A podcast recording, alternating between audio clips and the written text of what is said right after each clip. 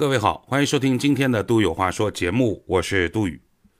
呃，好久没跟各位见面了，因为之前大概有一个多礼拜的时间，《杜有话说》的节目一直做的是两会直通车，我们选择的是两会上代表委员的一些提案，以及一些传统的权威媒体对于两会的一些提案的分析文章啊。期间，我接到了很多朋友和听众的联络。啊，很多人说最近怎么在读稿子啊？最近节目时间怎么那么短呢？最近怎么都在说两会呀？为什么不用正常的杜宇有话说的播出制式来做新闻评论呢？很多朋友都给我反映，那我只想说一点，叫做不懂政治，不讲规矩啊！明眼人应该都很清楚，为什么在两会期间，这个我们要做特别节目啊，也是。安全第一。那么，呃，两会顺利闭幕了，我们今天呢恢复到正常的播出制式。今天我想跟各位来聊个话题，叫做槟榔到底给不给卖？三月七号，湖南省槟榔食品行业协会下发了关于停止广告宣传的通知。该文件称，湖南所有的槟榔生产企业。即日起停止全国全部的广告宣传，且此项工作必须在三月十五号之前全部完成。三月十二号，记者就此采访湖北省市场监管局有关负责人，有关人士表示，目前还没有接到相关信息。他称，槟榔协会是商业协会，商业广告只要不涉及虚假宣传。不违反广告法，不会干涉广告主的正常经营行为。以上新闻三月十四号《新京报》的报道。最近应该是一篇文章在朋友圈刷屏了啊，就是说槟榔有害，槟榔致癌，槟榔能导致嘴巴都烂了，嘴巴无法无法张开啊，而且在湖南，它这个。呃，由于嚼食槟榔啊，它在每年的口腔癌在湖南当地医院的统计呈现出一个高发的态势。我周围就有朋友是湖南人，在湖南当地，尤其在湘潭一带，槟榔啊，这就是家常便饭，小朋友从小就开始嚼，而且已经成为当地的一个民俗。什么意思呢？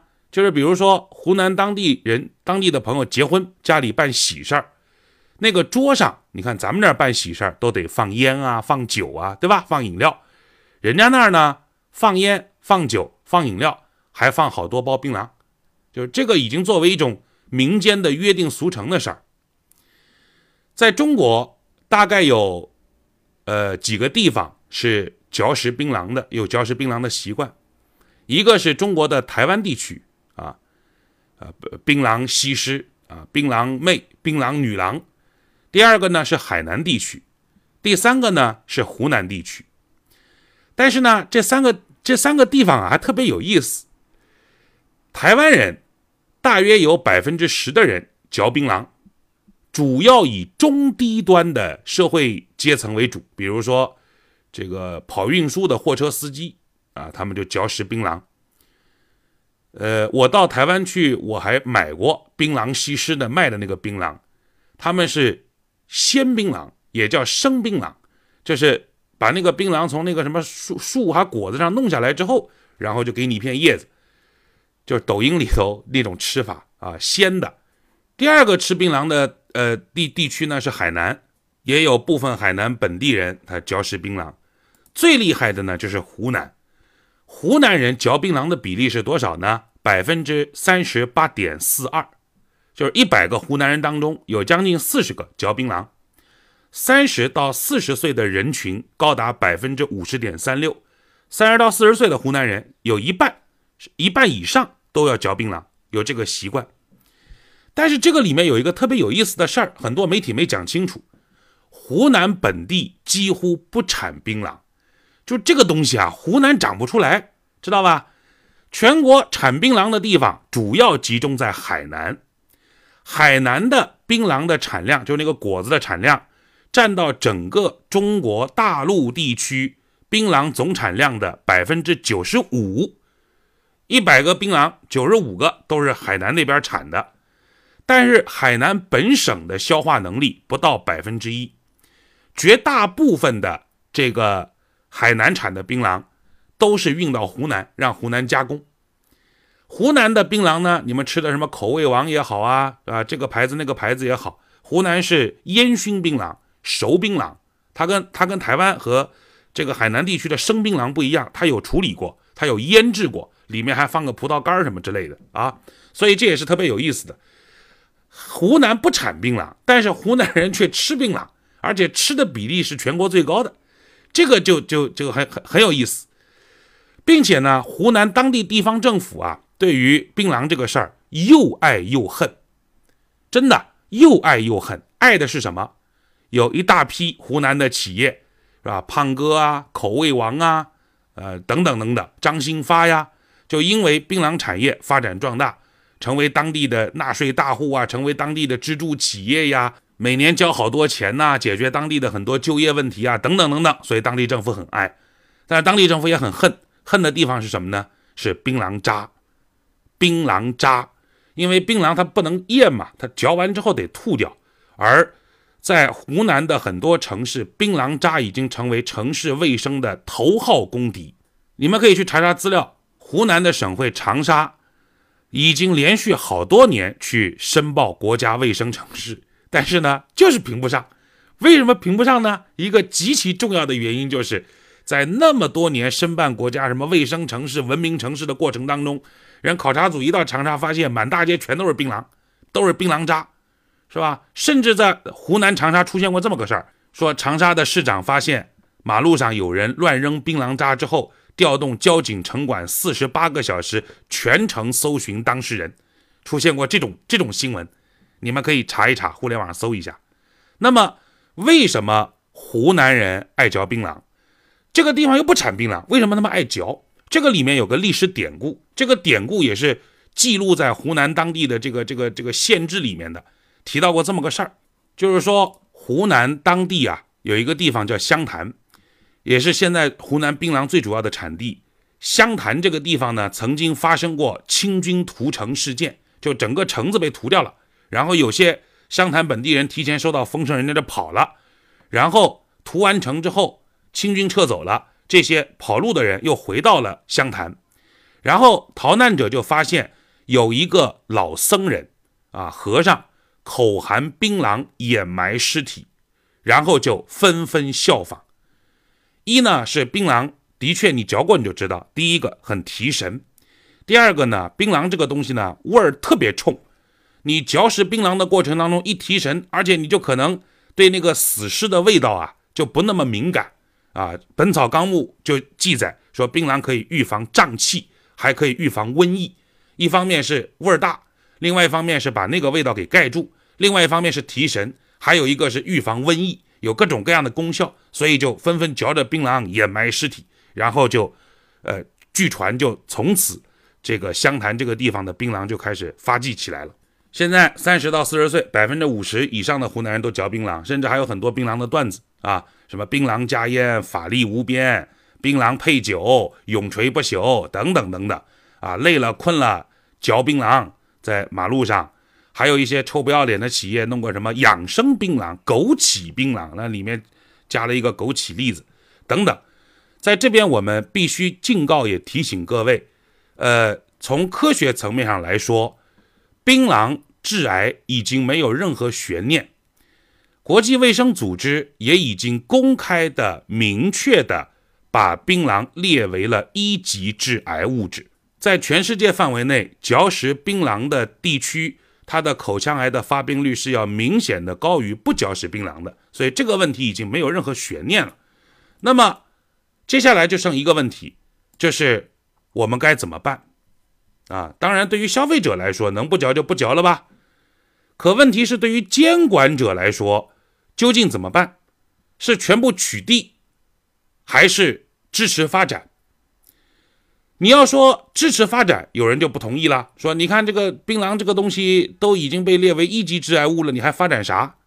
但是各位你要知道，如果我们去套联合国卫生组织的一级致癌物的名单，烟也是一级致癌物，那在中国能不能卖啊？我们有烟草专卖制度，酒也是一级致癌物，能不能卖啊？不仅卖，人家还赞助央视春晚呢。前两年是什么洋河，然后就变成了古井贡，是吧？这个酒的价格也越来越贵，五年陈、十年陈啊，十八年陈、五十年陈，也也堂而皇之的登上广告，也有很多明星代言人。那酒也是一级致癌物质啊。那中国的民间的，到冬天我们腌的那个腊肉，我们腌的那个咸鱼，里面有亚硝酸盐，它也是一级致癌物，还有黄曲霉素什么的，都是一级致癌物。那是不是一级致癌物，我们都要通通取缔？